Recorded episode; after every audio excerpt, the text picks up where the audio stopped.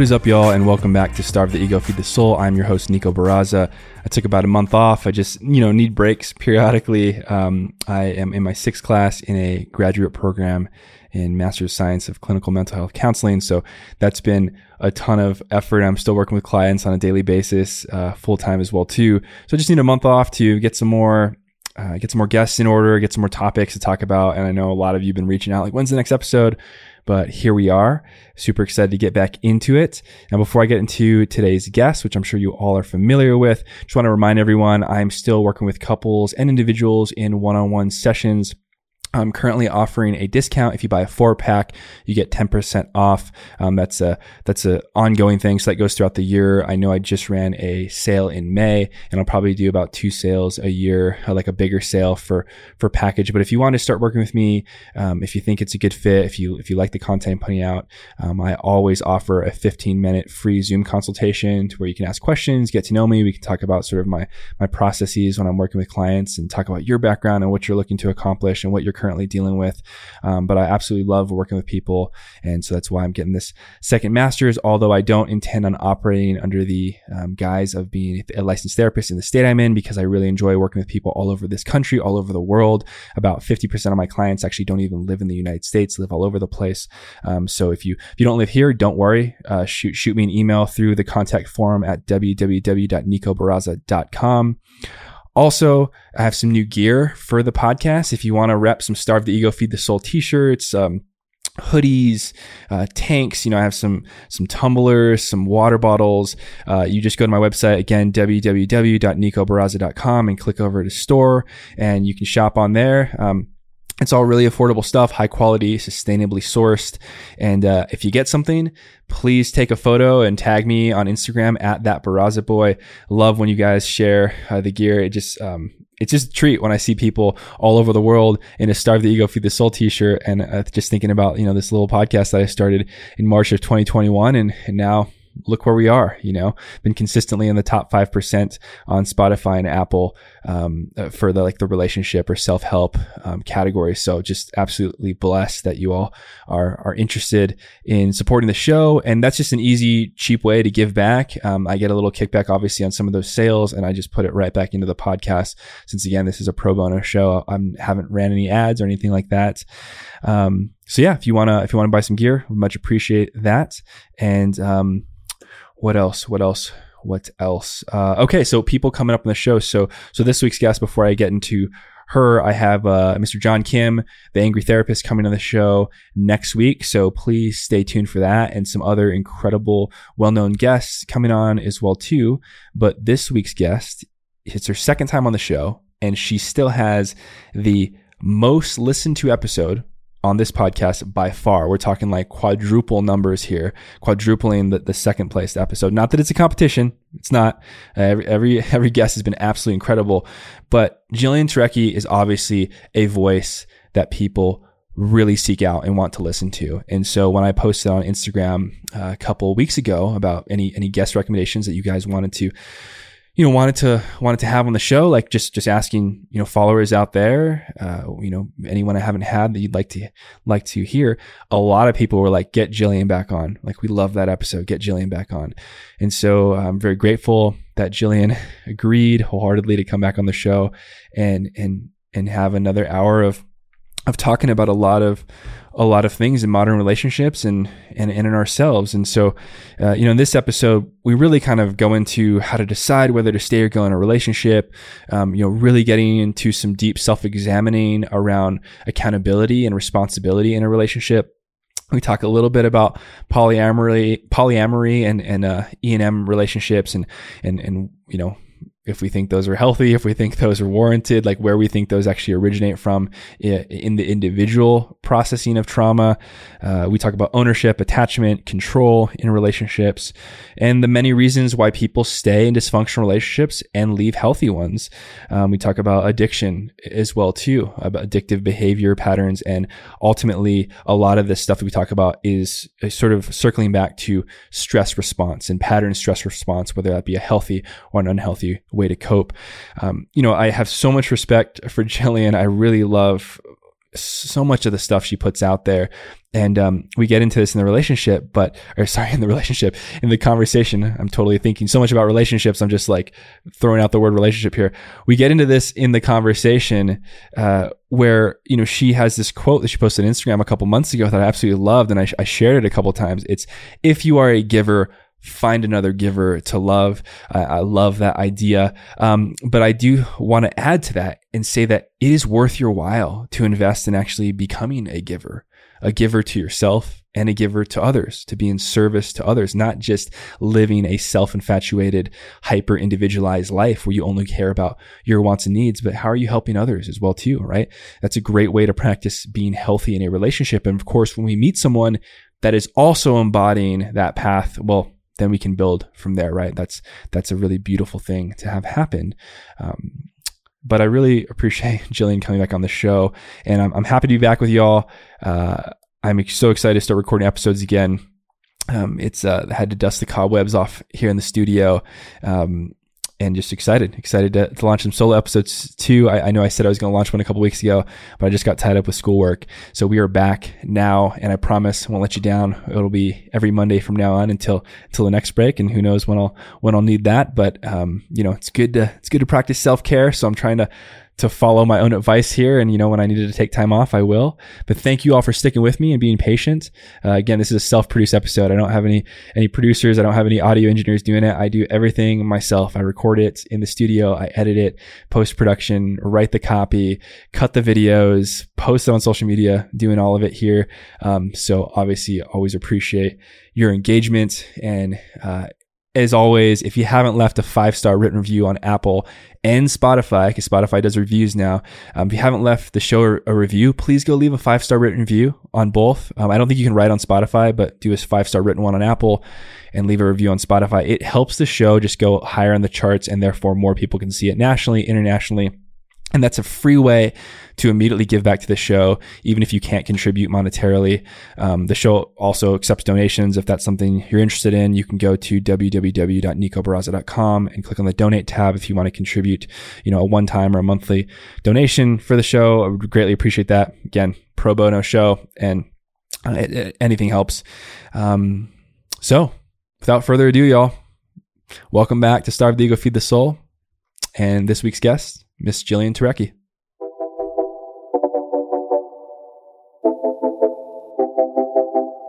Miss Jillian Turecki, thank you so much for coming back on the show. It is wonderful to have you again. Uh, the response from your first episode was incredible. and Like I've already shared with you, probably quadruple the um, the amount of listens. You're the number one episode still. People still send me DMs about that episode. Uh, they absolutely love it. And when I posted a couple weeks ago, like, yeah, who, who, do you want on the show? So many people replied, "Get Jillian back on the show. Have another conversation." Um, so thank you so much, my friend, for coming back on. I'm I'm excited to talk to you. Thank you. Thank you so much for having me. It's an absolute pleasure. Wonderful. And if if there's like thunder, everyone, uh, I'm currently in the middle of a monsoon here in oh, northern Arizona. So hopefully, yeah, I don't know if you can hear it on your end, but hopefully no, it doesn't get too loud. Okay, no. cool. The mic's doing its job then. well, we spoke a little bit about you know what we wanted to talk about today, you know, off air, and and hopefully we can just get on this. Uh, sometimes you know when I when I sort of like post questions out, you know, on Instagram or on TikTok, there there are themes that come back, right? Like most, a lot of people have a certain question, or or there's a theme between questions, and I'm sure you you see this a lot, right, in the work you do. Yeah. That's very similar. And one of the themes I get so many times, and honestly, this is something I've struggled with in in my um, sort of relational history as well too, is how to decide whether to stay or to go in a relationship right? And I know there's so much nuance to this depending on what's going on in the relationship, what's going on with the each individual's involved. But I wanted to start here. You know, what are some guidelines for people that you work with, if you have any, about how to gauge whether a relationship is worth staying and continuing to work on, or whether it might be time to separate? Yeah, so yes, you're right. There is a lot of nuance, but I think that before answering that question, I think it's worthwhile to um, examine and to just point out why so many people find themselves in a position where they even are considering leaving a relationship. Like, what actually causes a relationship to end? And of course, there are mm-hmm. many different reasons why um, two people will split, divorce, or break up. But there's there's a, a really common reason, and it's not a lack of love. It's very rare that two people who are in a committed relationship will end up, or partnership, marriage, whatever you want to call it, will end up splitting because they don't love each other anymore. It's really like it's rare, relationships rarely end because of a lack of love. Um, they often end because of a lack of connection.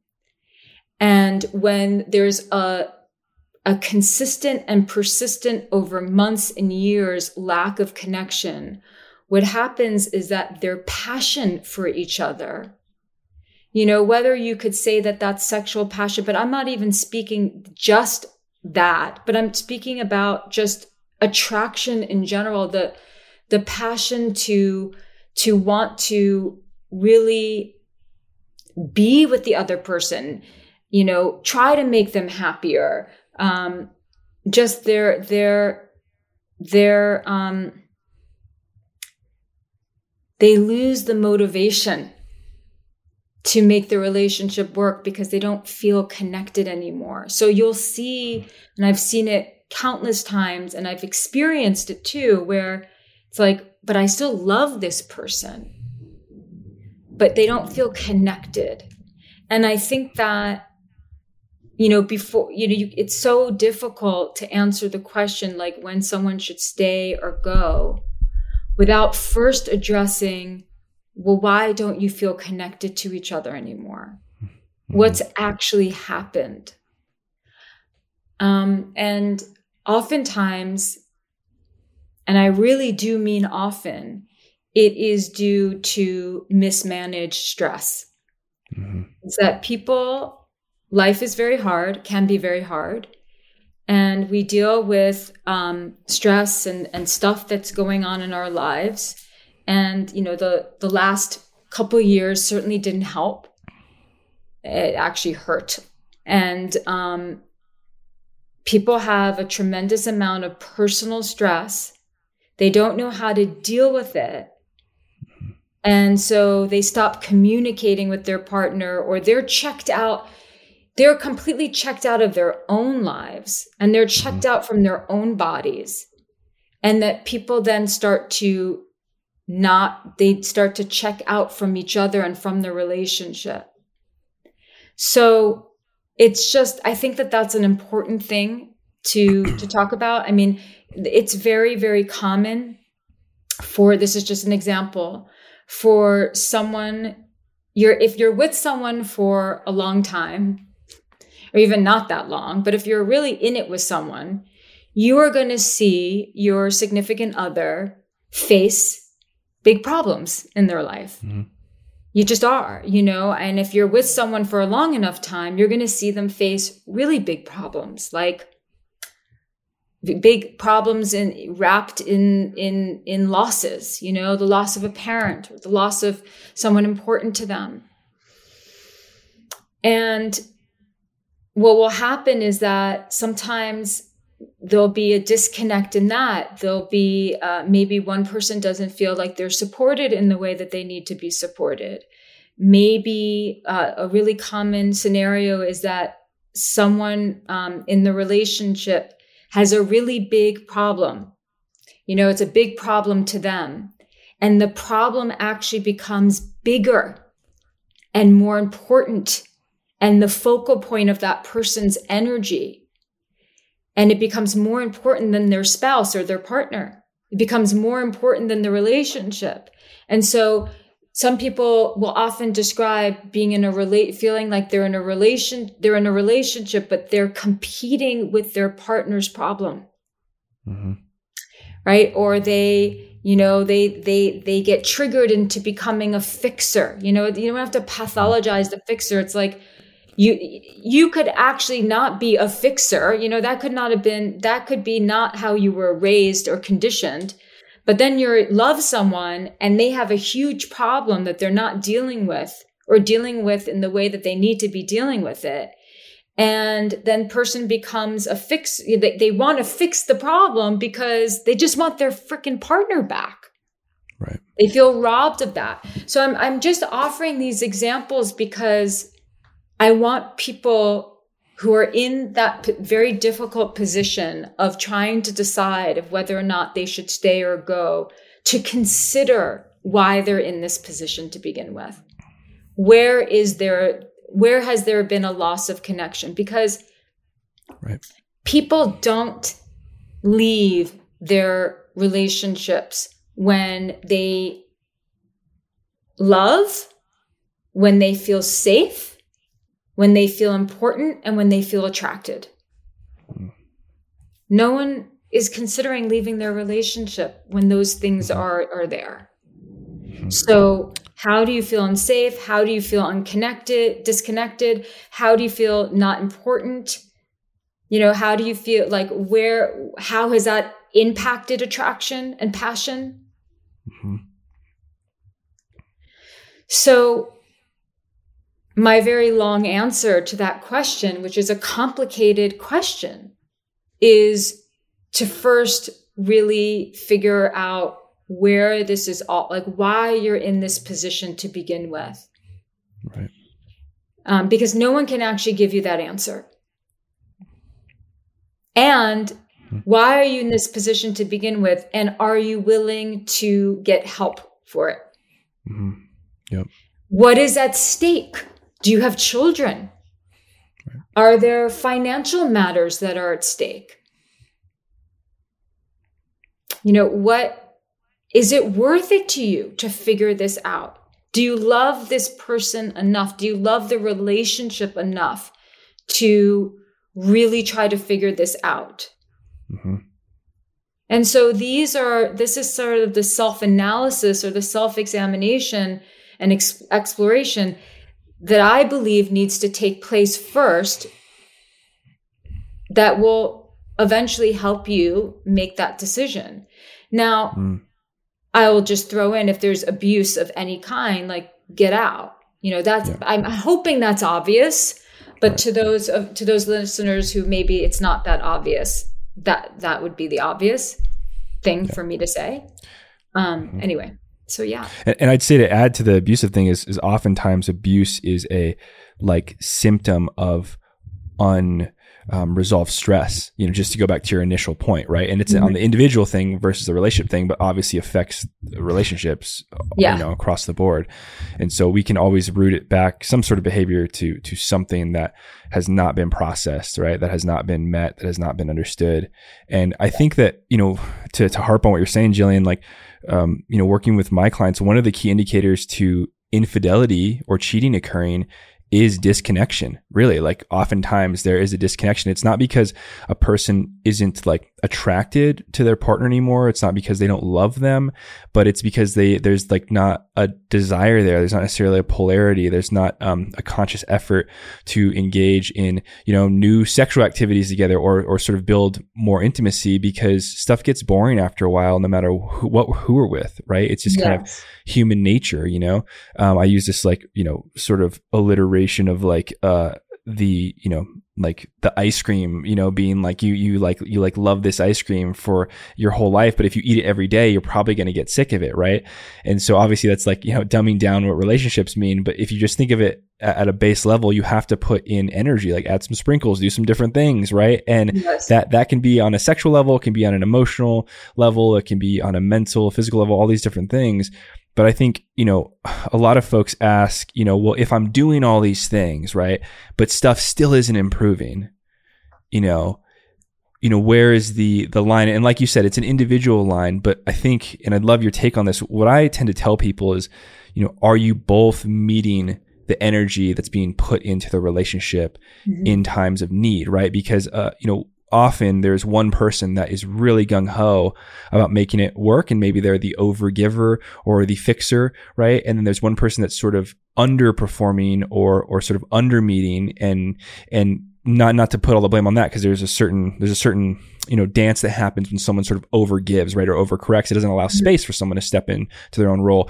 but i think that dynamic is is quite common in, in modern mm-hmm. relationships right and and in that sort of dynamic if two people you know can't seem to find balance and let's say they've they've been through a lot of work together and it's not working out I still think people really struggle to let go, you know, because let's say they've been together 10 to 15 years or more.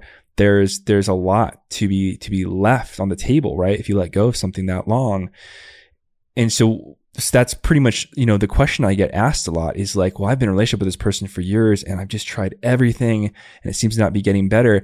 But I think you brought up a really good point. It's that you have to look at what changed, right? Did you change? Did they change? Like what, what changed? Because obviously when you initially fell in love, and started to date and get into a relationship, things were probably going okay, I, I assume, mm-hmm. you know, and then it got harder, which is common, you know. Mm-hmm. Um, so, I, but I appreciate that point because, you know, it, it doesn't necessarily tell people what to do, but it tells people to look at why the disconnect is present in the first place, which I think would probably lead you to a better answer given your like meaning like collective you, your unique situation. Yeah, it's so important because oftentimes, and you brought up infidelity, you know, oftentimes that is a symptom of someone feeling disconnected from themselves, not right. feeling alive in themselves. And so they they use, you know, the the the other person or the affair as a way to bring back, you know, energy that they feel is lost not just in they might justify it that it's lost in the relationship and it might very well be but oftentimes what you'll see is that it's something that's lost within right. and mm-hmm. um and then they make the the uh the unfortunate decision to seek it out in in someone else. So I really always urge people to go within and to figure out, you mm-hmm. know, Wh- where is there the loss of connection? Where do you feel really insignificant to your partner? Um, yeah. Where have you where have you struggled to be a good partner?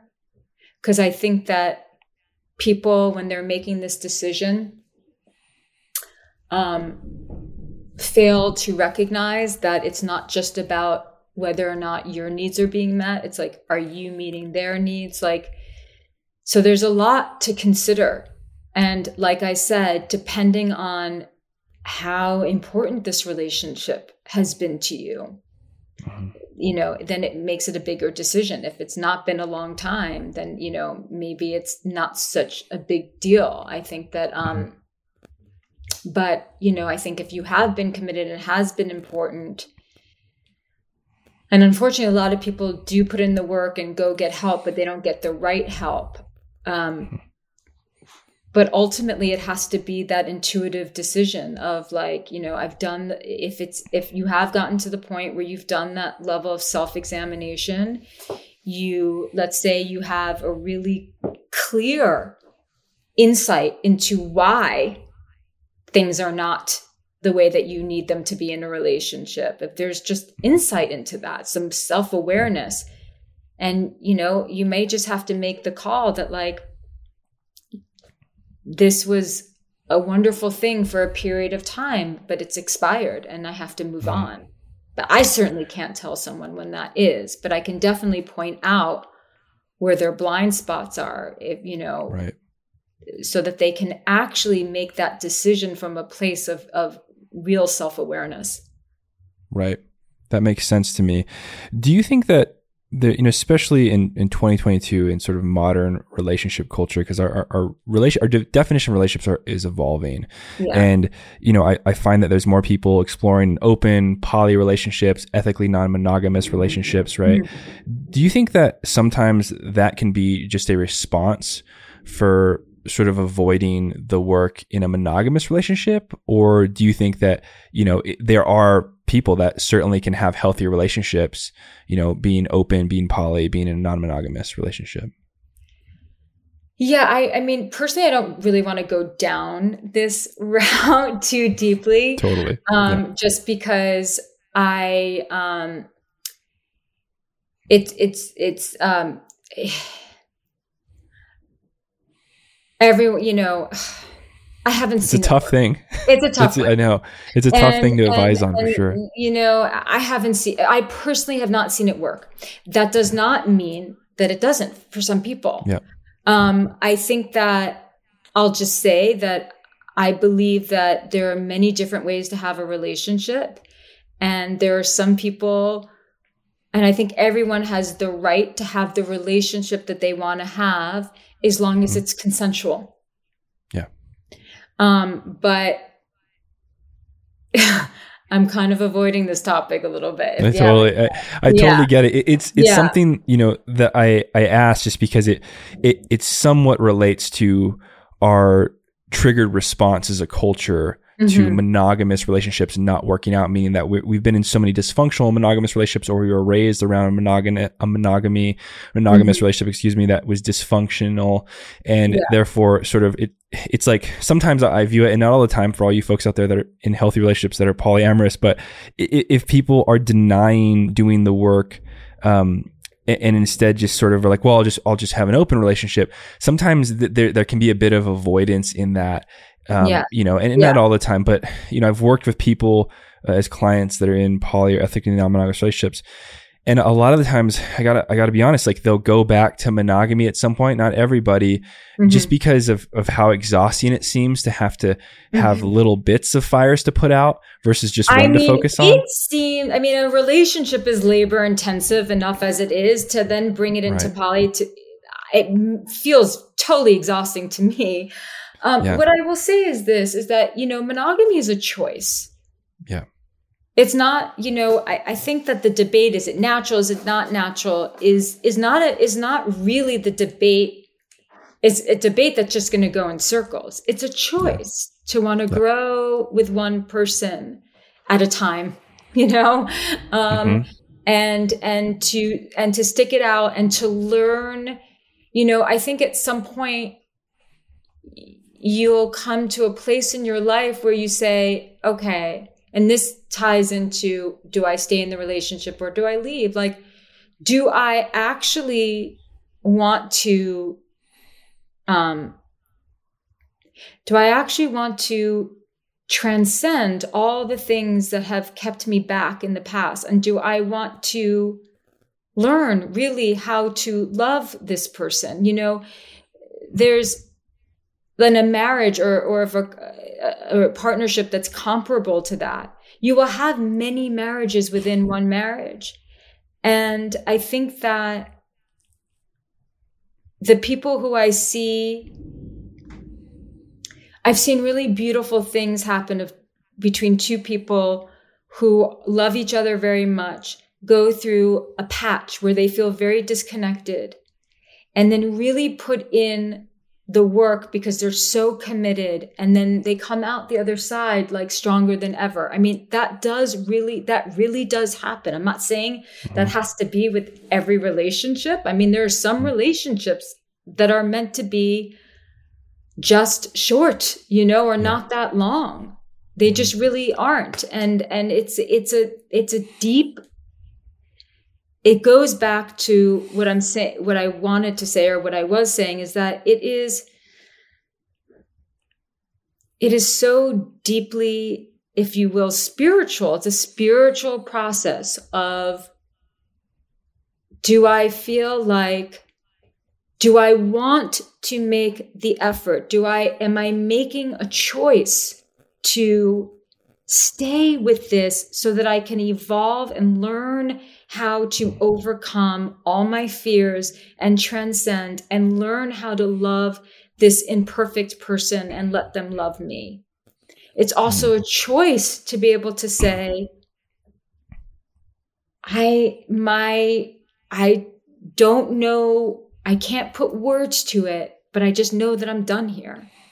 Yeah. There's no right or wrong, it's a choice. And so, in terms of monogamy, non monogamy, um, the biggest problem that I've seen with that is I've gotten a lot of messages and worked with people, uh, women in particular, but there's been some men, where they meet someone who they really, really are incredibly connected to. Like they want this person, they feel like this person is a quote unquote soulmate, but they want an open relationship with their poly. And then then this person tries to conform to that because they've told themselves if they don't, then they're not open minded and then they're struggling. Mm-hmm. And that to me is very sad. Um, mm You don't have to choose whatever relationship route you choose. It really has to be your choice. And I just really would urge people not to get into that kind of relationship if that is not what you want. Don't try to talk yourself into it. Um, yep. So yeah, you know, it's, let it's, me ask a follow up. It's a difficult one. It's a difficult. It's it's really totally. really difficult one. And yes, I do think in some ways it is a reaction to pain and all of and all of that. There's a uh, a great book by the author Neil Strauss where he talks about the truth uh-huh. about relationships and his sort of journey through sex addiction and polyamory and all of that. And so that obviously shows the much darker side of it all because really underneath right. it all is is his sex addiction. Um yeah. but yeah, that's what I'll say about that. I I got to read that because I think that a lot of times there is a, an an addictive pattern behavior underneath a lot of that even even speaking from my own experience like i've never been in a polyamorous relationship but in a lot of my 20s and i've said this on on the show before you know my drug of choice if you will to hide from my own pain or hide from my own growth was sex you know mm-hmm. and so i would just go you know and it would you know like in in a healthy in a healthy manner, I would tell myself like, oh, it's just, this is just sex. Like I'm, you know, it's consensual having fun with, you know, with, with women. And it wasn't until I just started doing more work on myself where I was like, you know what, the intent behind it was not really to expand my life. It was, it was more to hide from mm-hmm. things, you know? Yeah. And so I would just give my, myself out to different people, you know, because focusing on one person, well, the risk of getting hurt was quite higher. Yes. You know, yes. Right. So I think that this comes back then to the point of how intention is so important. And so whenever choice you make, like what is your intention behind that? Is it really, you know, things are really changing in modern love and relationship. So I think it's just about you know what is your intention are you are you exploring it because it's you know some people are just exploring it because I don't know, they're drawn to it somewhat in some way and they want to see if it actually works, you know? Again, as long as it's consensual. And what I mm-hmm. mean by consensual is not only the obvious, but but you know, being true to yourself that that's really what you mm-hmm. want to do. Yeah. And a so, lot and you need a lot of communication. I mean, if you can't be in a polyamorous relationship and not make communication the most important foundational thing of the relationship. Like you can't get away with that. 100%. I, I think that's one of the things I, I bring up when a client's like, you know, well, we're considering or I'm considering, you know, being poly or, or trying out polyamory or, or ethical non monogamy. And I'm like, how's your communication in a one on one relationship? You know, yeah. because if, if, if you're struggling to communicate with one person, imagine adding two more or three more yeah. into that. It's going to be very confusing, right? So the the follow up to that, Jillian, I'm sorry to drop that bomb on you. I was just curious. It popped my know, it popped in my mind, you know. Uh-huh. Yeah, totally U turn. But I think you know if people reach the point where they're like, okay, it is healthy or it is the right choice to separate. I don't want to use the term healthy. What like how do we let go you know i think that that's that's another question because a lot of times when when we've decided that it is the right decision or or the sort of only decision let's say because you know people are done or one person is done, right? Mm-hmm. The, the other thing that people struggle with a ton is is letting go, right? and and people always ask for a pill or a solution or like, what do I do? And obviously it's a process, right? And it takes time. But it also, to go back to your word, it takes intentional time spent. Because if you just hope time's going to heal you, who you're in for a you're in for a big surprise when yeah. you get into your next relationship, right? It has to be time well spent doing intentional things to actually heal. So with that said, how do we let go with intention? Well, um first similarly to how I answered your first question, I just want to make a point about why it's so hard. You know, even if you make the decision to split with someone, and it's your, let's say it's your decision, and you know in your heart that it's the right decision, you're you're not just ending. We're never ending a relationship with just the person. For for many, they're ending a relationship with an entire era of their lives. Right. For some people, it's a it's a chapter. For some people, it really is an it's an era. So you are also breaking up with a dream. You're also um, you're breaking up with an identity, your own identity as being someone who's either married or someone who's in partnership, or the identity that you've that you had as being this particular person's partner. So there's a lot of um, deaths that happen as a result of certain breakups. Mm-hmm. And even if the breakup, even if it's not an entire era, like even if it's you've been with someone for just a few months, you're still breaking up with a dream of what that could have been, you know?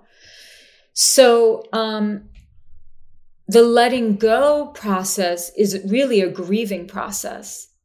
Amen. And with anything that we're grieving, it's really important to feel your feelings, all of them. Um, and they, you know, be anything from sadness, depression, anger, denial, all of that, um, self pity, fear, and so part of the letting go is just really uh, acknowledging those feelings, acknowledging the grief.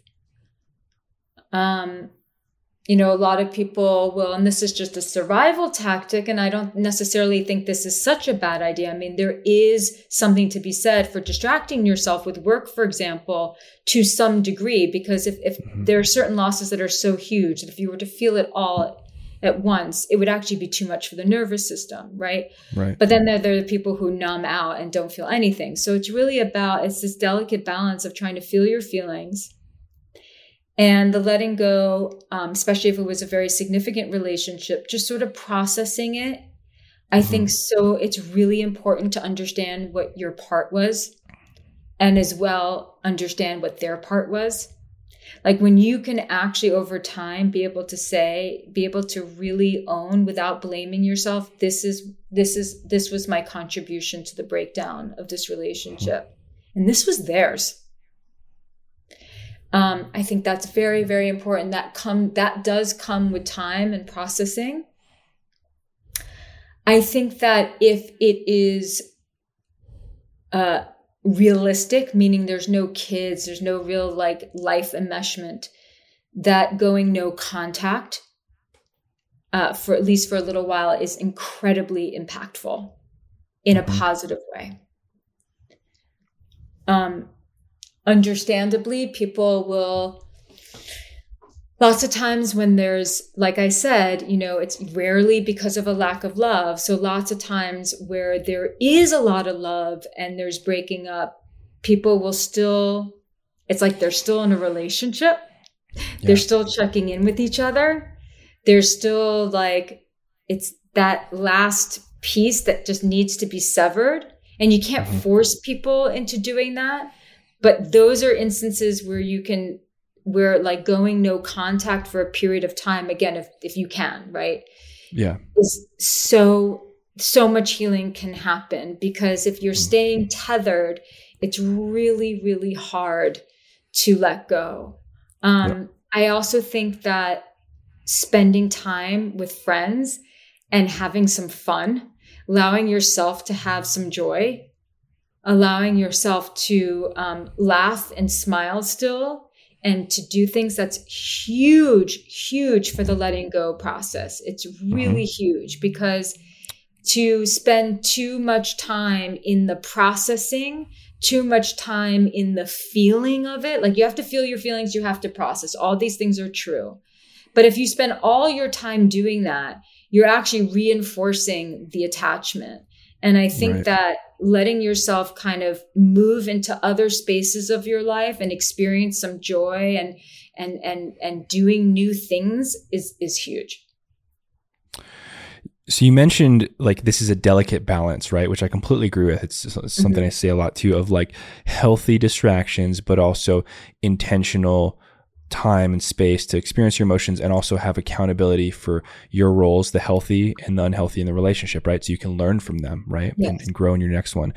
So if we break that down a little bit more and talk about healthy coping versus unhealthy coping, mm-hmm. right? What is that? What does that balance look like in real time?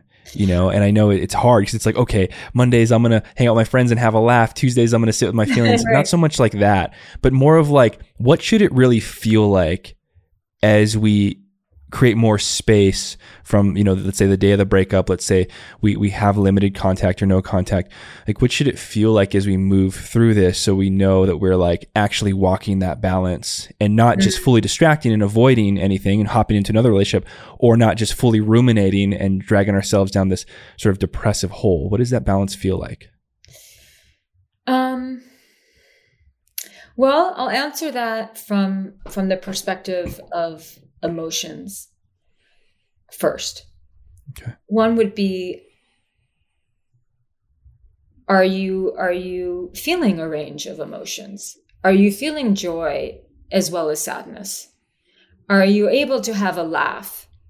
Um, are you are you just it's okay like anger can actually be for those who have um, a, a propensity towards depression and being sad and going into that route when they when they and really having a hard time letting go anger is very useful because it puts them into action people who are always angry. Sadness is very useful for them. So I think that um, being able, knowing like there's no perfect balance of anything in life, but I think that a good measure is is being able to say like, yeah, I'm, I'm feeling, I'm actually, I'm accessing different feelings. You know, some days it's like this, some days it's like that, and some days I can actually. I'm really, really sad, but hey, I watched this movie and it was funny and I was able to have a laugh and forget about my problems. What you really want to watch out for is drugs and alcohol and using using sex, drugs, alcohol, food, all of that to or sh- shopping, all the sort of addictive, you know, there's an addict in in all of us and you know for some it's really really really destructive and big and for some it's really small. So just really watching that that little addict in you doesn't um, take over I appreciate you bringing that up because yeah. a lot of people associate certain activities with being healthy and certain with being unhealthy, right? So if we think about like, um, you know, let's say like a substance use disorder, well, it's pretty obvious that those are unhealthy, right? When when they become a substance use disorder. But let's yeah. take exercise, right? For for for an example, right? A lot of people will be like, well, I'll just start, you know, working out a shit ton, right? And I'll go every day until I'm mm-hmm. exhausted and I'll look a lot better physically. But I often find with those folks, and I'm speaking from my own experience from the pro athlete um, uh, yeah. outlook, you can you can lose yourself entirely and might look physically fit on the outside, but be like emotionally devoid on the inside, right? Because you have yeah. no no time and space to feel your emotions. And I and I think it's requisite to sit down alone with no TV and no phone and no music and mm-hmm. listen to yourself. And I don't mm-hmm. just mean like listen to the voice in your head that's telling you all these things. I mean like listen to your body. Like what is your body feeling? Like what do you actually miss about this person? Right? Mm-hmm. What don't you miss? You know, like what do you miss about yourself before them? What do you miss about yourself during them? You know, mm-hmm. what changed? How did you contribute to that change? You know, and look at like sort of the pain that you took on and then the pain that you gave and try to understand, you know, this is just about learning those lessons but then within that, we also have to sort of put that that hat down and like you said, Jillian, like go out and have and experience joy, like seek joy. One of the hardest things for me to, well, in the in the past, I haven't been in a breakup recently, was to find joyful moments in my sorrow. You know, and this brings up how to grieve. Really, you know, it's it's it's easy to say, but then when you've lost, you know, you, you said this so eloquently, it's like relationships are a voluntary death, right? It's the same process um, as if you were to lose someone's physical body, right? Even a family mm-hmm. member, uh, a child, a brother, sister is like you spend enough time with this person and they choose to leave you or you choose to leave them. That is a huge grieving process, right? And, and it's so, sometimes harder because they're still alive and you know they're still alive it, and yet you're grieving them and it's very confusing it's harder because there's a choice. Like there's a choice yes. in that death versus yes. in other death, there's usually not, right? Yes. Um, yes, yes usually. Yes. And I think yeah. that that is, that does make it harder, especially on the brain when we're like, well, we're not good enough. Why is this person not choosing me? Or they're not good enough for me. I'm not choosing them. Right. And there's, a, there's certainly a lot of guilt and shame that's associated with that. And I think a lot of times that guilt and shame prevents people from looking at their role in the dysfunction or their role in the disconnection, Absolutely. you know? Absolutely. And, Absolutely. And that that is where I think the focus should be because the focus, if the focus is on, oh, I lost this person, I think sometimes it can shroud the ability for us to become better, right? Mm-hmm. And I think that in every loss in life is your ability to become better because yes. I think that if you keep gaining, let's see, like I'm always on the positive side, it's hard to become better because you actually need loss to learn. Like any sort of human being has never learned a single thing from not making mistakes. It just doesn't work like that. You have to make a mistake to, to correct things, right? Yes. It's like, yes. it's like whoever figured out fire was hot, whatever human, I'm sorry for that guy or girl, but like they had to touch it. You know, they were mm-hmm. like, Hey, like caveman, like Steve, go touch that thing, you know? Yeah, and he touched yeah, yeah. it and his hand burnt off and everyone's like, all right, no one do that. No one do that. You know, we, we witnessed it, right? And it's the same thing with relationships. Unfortunately, we don't get firsthand looks into a lot of relationships. So we experience them through the firsthand perspective, right? When we fall in love, we, we have our parents love sometimes to fall back on. We see what, how they loved or grandparents or other people. But a lot of times those relationships had a ton of dysfunction, right? And so we get into modern relationships and no one really tells us how do we utilize the breakup process? How do we utilize divorce to grow and to heal? And you're kind of providing that framework being like, look, it is a delicate balance, right? And you're never going to be perfectly balanced. It's not what we're striving for here, but we're striving for the feeling of like, yes, we are separating, but I can see both the healthy and unhealthy parts from the relationship. I'm taking accountability for mine. And that's where my work should focus on because a lot of times, and I know you'll probably agree with this, is people when they separate, they'll immediately start victimizing and blaming the other person. Mm-hmm. They'll be mm-hmm. like, well, I was dating a narcissist. This person's awful. They're horrible. Mm-hmm. They did X, Y, and Z. And, and sometimes that might not be untrue, but a lot of mm-hmm. times it's a, a response based, I'm in pain. So therefore yeah. I'm going to victimize myself so I can take that pain and put it over there on that, on that other thing that I'm sort of yes. focusing on. Yes. Instead of understanding it. Yeah, and and and eh, you know, there's there's so many there's so much to unpack here that you said, but there, it's also it's a process. I mean, in the beginning, there's there's a lot of heightened emotion, right? Mm-hmm. So you'll be in the throes of that heightened emotion, which looks a lot like blaming them or blaming yourself. And yes, mm-hmm. but you do want to move out of that stage as quickly as possible so that you can do the self reflective work that's necessary in order to grow from this experience um, and and to really see it as a lesson. And um, and that's and that's very very important. You you mentioned something about movement. And it made me think of something which is that yeah i we all have avoidant patterns when it comes to mm. pain. You know like we all have these patterns that we that we practice unconsciously when when things become when there's a lot of suffering. And mm-hmm. so i always sort of ask people this was something one of the things that i did in my heartbreak course like for people to examine how do you manage your suffering just in general in life? What's the thing that you do to avoid feeling too much pain? Is it over exercising is it putting you know is it is it is it eating? Is it um, having a bunch of sex with people? Is it drugs? Is it alcohol? Is it you know watching a lot of tv like just so that you can bring that awareness to it because what happens is that when there's a breakup, it's it can be so emotionally catastrophic that we go temporarily. It's not unusual at all to experience a little bit of temporary insanity after uh-huh. certain breakups. Like you're like, what uh-huh. the fuck just happened? And then you feel so crazy. And one minute you're here and the next minute you're there. And so you don't, it's, it's, I want to just it's it's really normal to feel somewhat mentally ill after certain breakups and um, or to feel like you don't have the mental resilience to get through it mm-hmm. and so first there has to just to be an like at first allow yourself to be a victim but don't but don't stay there don't stay right. there um, but you know as someone who has been dedicated to movement pretty much my whole life you know when i was younger it was sports particularly swimming and then it became um, dancing but dancing like in the clubs but i was really into it. And then it became yoga. So i'm you know i'm all for people using movement, not in the way like you're a pro athlete and you can see like you can get like like like tunnel vision and just put all your mm-hmm. energy into that as to avoid your pain. But using movement to move through your pain is so important.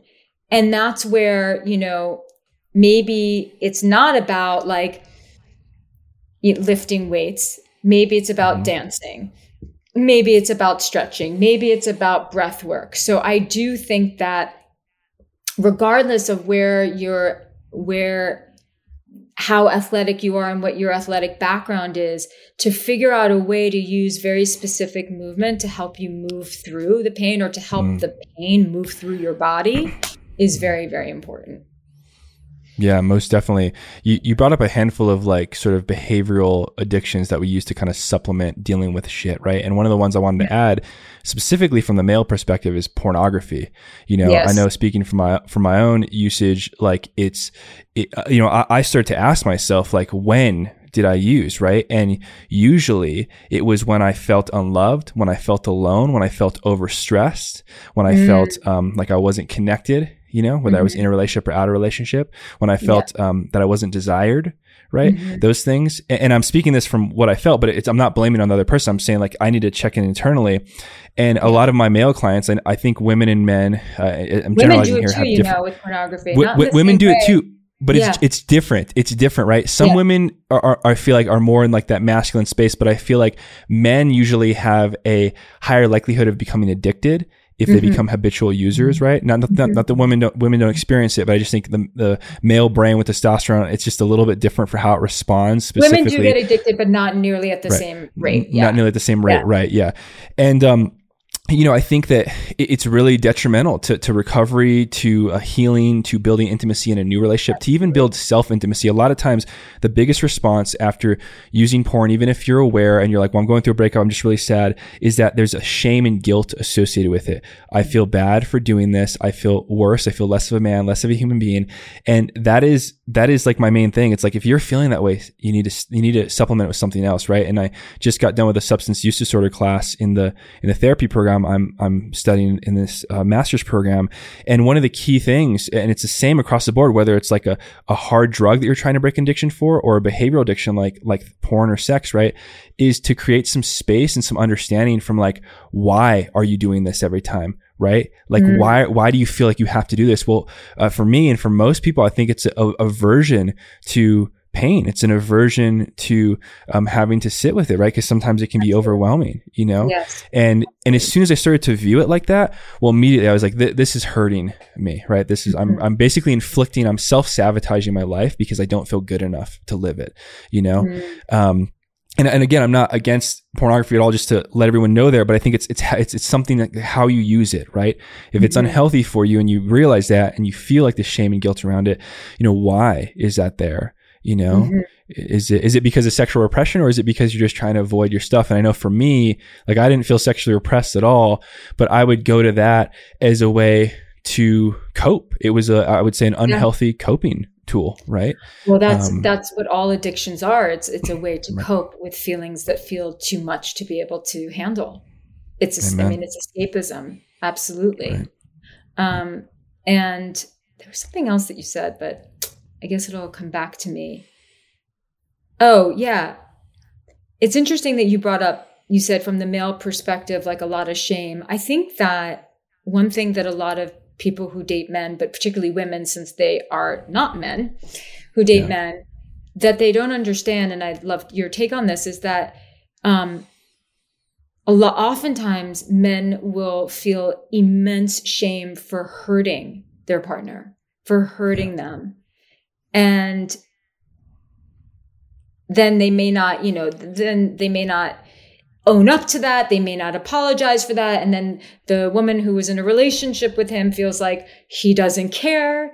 You know, he hasn't owned up to it. There's no accountability. You know, I was nothing to him. And, and, and meanwhile, that person who she is talking about is actually, you know, maybe like jerking off to porn every five minutes yeah. because he feels so much shame. I'm not, you know, yeah. I'm just using that as just a sort of strong example. But yeah, sure. I think that men, is it true that men, my experience with the men that I've worked with, they feel a tremendous amount of shame for hurting the person.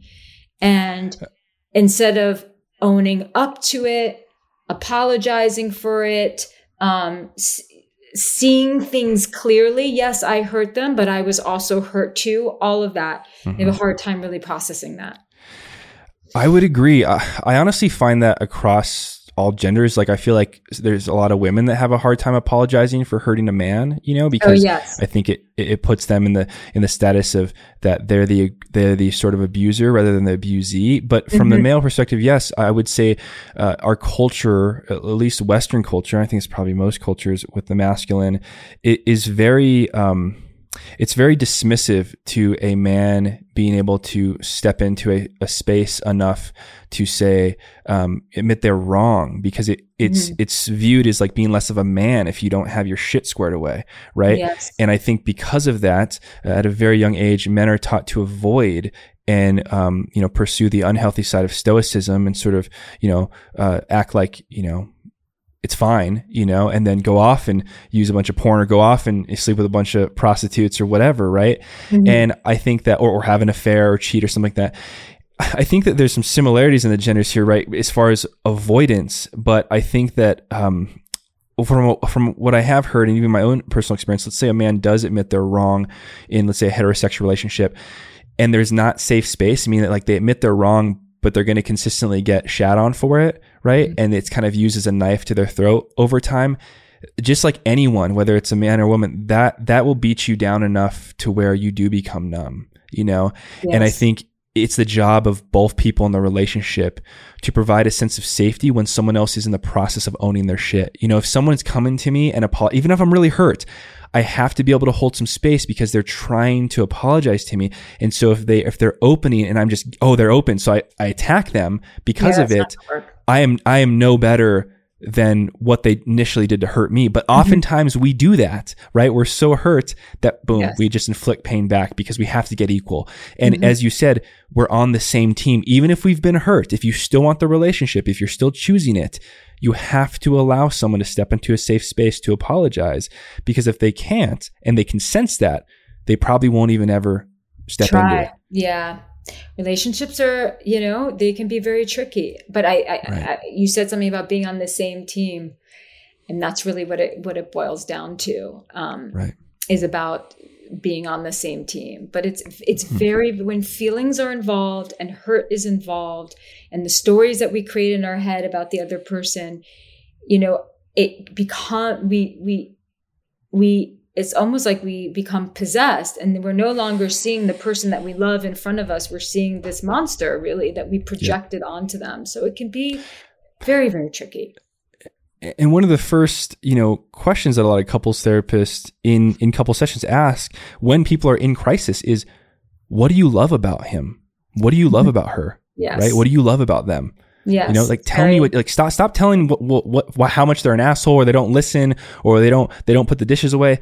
Like, yes. why did you love this person? Why did you fall in love with them? You know, because if you, if you can't still focus on that and you're only focused on the negative things, that is what your relationship will embody right? Yes. And I'm not saying don't don't focus on problems. Of course, you have to bring those into light, but there's also a lot to be grateful for in someone choosing to wake up next to you every day.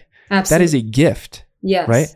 Absolute a, gift. A, a, thing that I do, um, I work more with individuals now than I do with couples, but I worked with couples for a few years, and a lot of them um, was even before I ask, "What do you love about this person?" is just to ask, you know, how they first met so that there it's not an intellectual process, but you're getting them you are using their their memory as a way to um, in evoke a certain state so they are remembering now they're like together and because every couple comes into an office or you know the zoom room with a story of why things are not working and mm-hmm. they feel and what happens is that usually they're very divorced from the actual origin story of why they are even together and so to mm-hmm. get them to kind of connect to that is huge because people forget the love a lot mm-hmm. they forget the love and they do focus on the problems a lot because they just yep. they feel hopeless and helpless and they want to fix it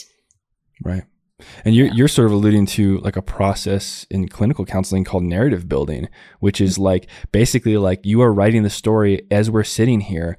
And the past hour has been you just saying how much you dislike what this person is doing, which I totally understand why are you still with them? Like, what do you still like about them? How did you mm-hmm. fall in love? That's a beautiful question. Like, how did you first meet?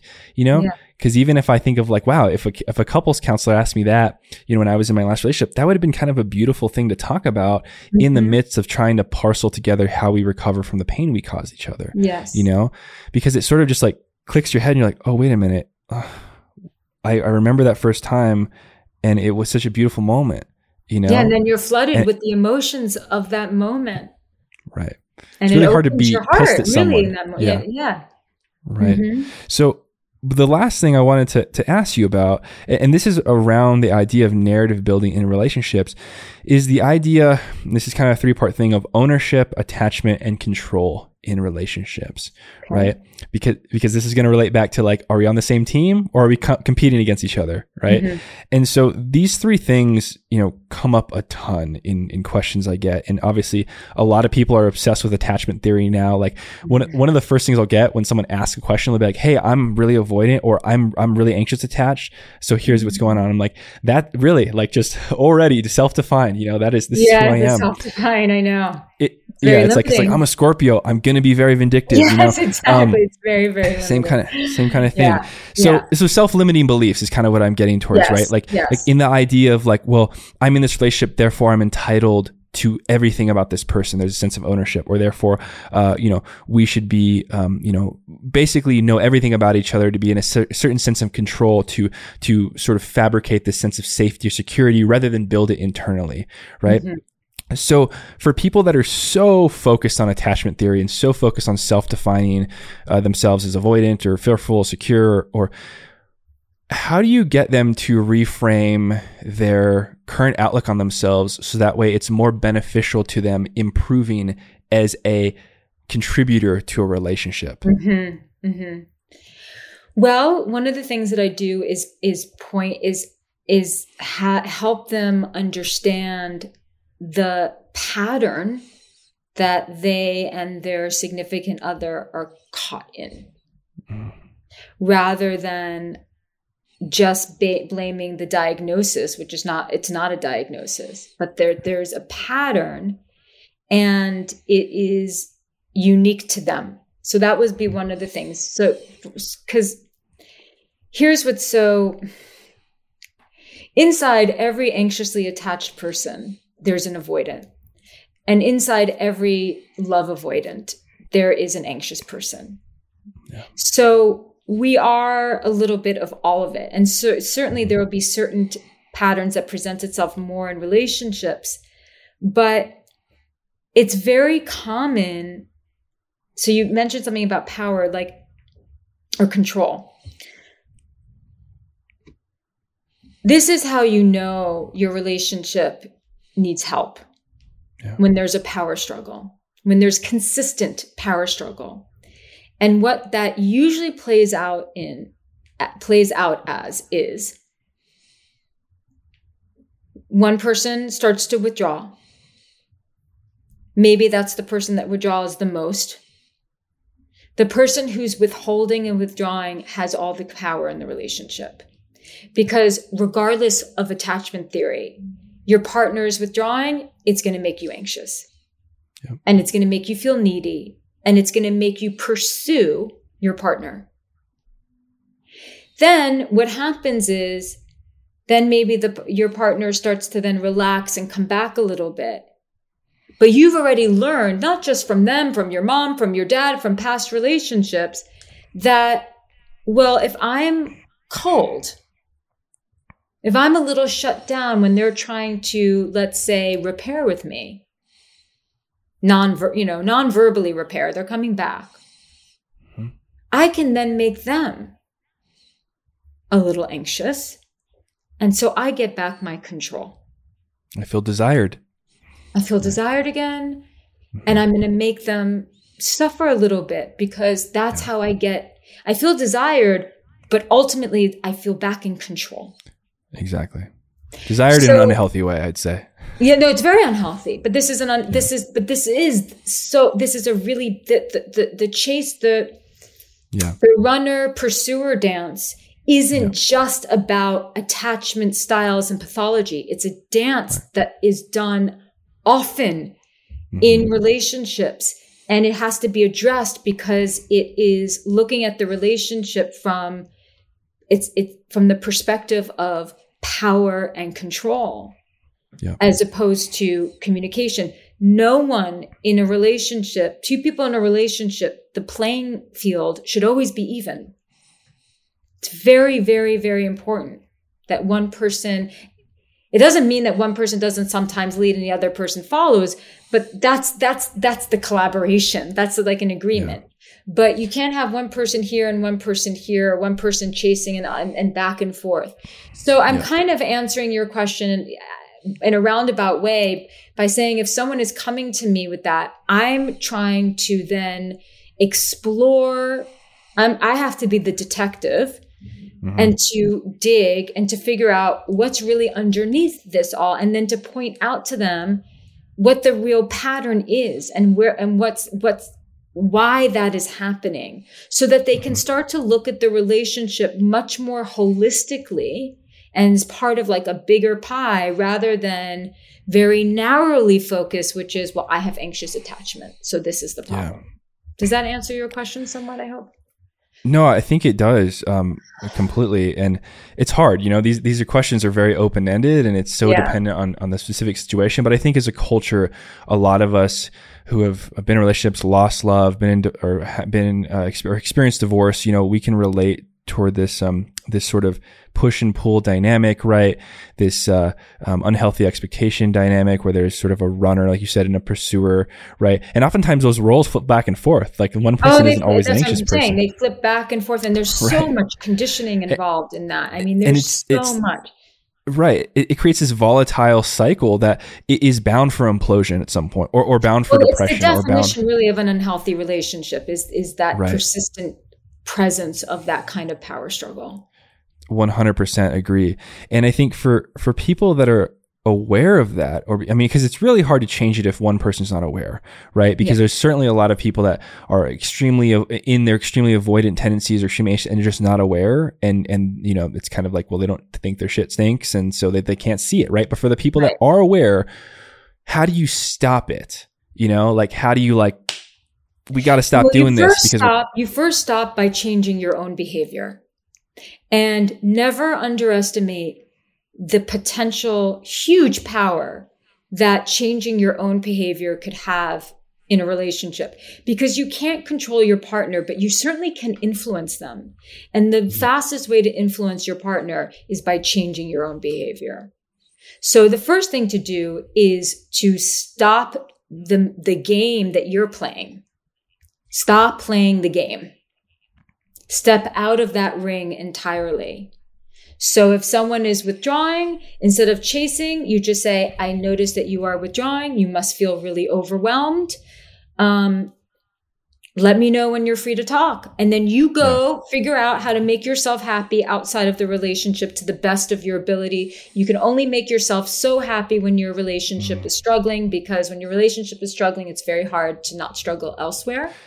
Yeah. Um, if it's consistent and you you're with someone who's constantly shutting down, constantly withdrawing, I mean, hasn't done the work, you put your foot down and say, this, this has, this has got to end. I'm no longer. So, you know, sometimes it's about like, you do you. I'm not going to chase you. I'm here when you're ready to have a talk. Sometimes it's, I will not tolerate this anymore. You go do you. I'm going to take some space now and then we need to talk about it. So self assertion comes in, in many different ways. Um, it comes from, okay, I feel the need to withdraw and to flee. I'm not going to do that. I'm not going to do that right now. I'm not going to, um, I'm not going to try to take back control by doing that thing that I always do, that mom always did, or dad always did, or I learned this. I'm not going to do that anymore. So people get very obsessed with, well, they're not doing the work. So why I, why should I do the work? Forget yep. about them for a moment. You do the work. You change your behavior. You be responsible for you. Don't, don't, don't disempower yourself by saying, I'm not going to do it because then they're not doing it. Because, mm-hmm. because first of all, at best, you will influence the relationship and break a major pattern. And even if the relationship doesn't work out, at least you can say, Hey, I, whoa, I did that. I can pat right. myself on the back for that. I'm proud of that. That was good. And to bring this full circle to the original question is when you can say, I've done the work. I've, I've figured out what their needs are. I'm meeting their needs too. I've asserted myself where I've been a doormat or I've broken my pattern. I've really done it. They're just, you know, and I've given it a solid three months of doing this. You know, for, I'm just using that as an example. Hmm. They're just not doing it. Then that's an answer for you then there's yes. a real answer for you. Like, I'm done. I can wipe my hands of this now. Right. I, I completely agree. I think that that's sort of where I was alluding to with like how you decide whether to stay or go. Mm-hmm. If you have done all of that and the other person, either through lack of awareness or just through lack of will, yes. is not doing their part, that is where you have a decision to make. Right. Absolutely. And and I think that's where it's actually healthy to probably. I think the decision's something. been made for you in many ways. Sorry. Right. Yeah. Right. Totally. No, no, I mean, and, and it's, it's, it's hard, right? Cause like, I always hesitate to tell people like, well, you should be, leave, but I, but I to ask them like, you know, how much longer can you stay in a relationship like this where your needs are not being met, but you're doing everything possible to work on your own blind spots and your own self. Yes. You know, you deserve yeah. to be met where you yes, are. Abs- right? Absolutely. But first, because usually people come to, should I leave or should I, should I stay or should I go? And they come, they arrive to that, that question or they come they arrive to that internal conflict before they've actually done the necessary self-examination. And i think that it's worth it if it's an important relationship to you to really do the work yourself to see if there can be influence to change your patterns. And then if they don't meet you it's really then i think the the answer is quite simple. Some people are just takers some people are just some people are, and as as yeah. a wise woman once said on Instagram, if you are a giver, find another giver to love, and I love that quote. Um, Jillian, thank you so much, my friend. It's always an honor to share some time with you. I feel very grateful. I know a lot of people aren't able to do this. Everyone wants a, an hour, uh, you know, Zoom conversation with with Jillian Turecki. Uh, thank you so much for for coming back on the show, getting in at round two. I think we we talked about a lot of very valuable things. Hopefully, people dig this one. Yes, thank you so much. I feel very grateful too. So I appreciate it. You bet. And before I let you go, what what's going on in your line of work right now? Do you have any new courses coming out? Are you working on a book? Like what's going on? Yeah, there's just a lot going on, honestly. I am working on a book. Um okay. that's in the works. Uh I actually have a podcast coming out at the end of the summer. That was that's in collaboration with this company QCODE.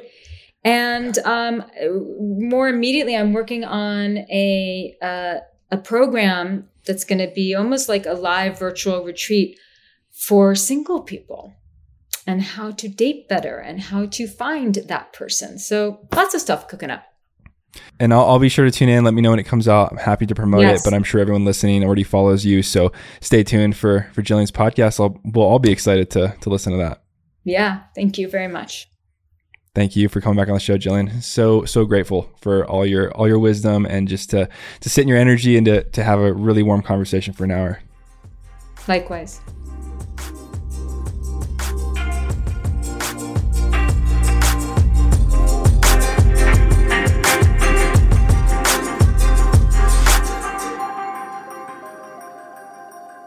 I really want to ask all of you listeners out there if you could take a couple seconds, go to Apple Podcast and leave us a five star written review. That really helps get the podcast in more eyes, in more ears, um, and just really helps podcast grow in in every aspect possible. So um, I would really appreciate it if you could pause it, go leave us a five star written review on Apple, subscribe on Apple and Spotify podcasts, and turn notifications on so you get notified whenever we launch a new episode.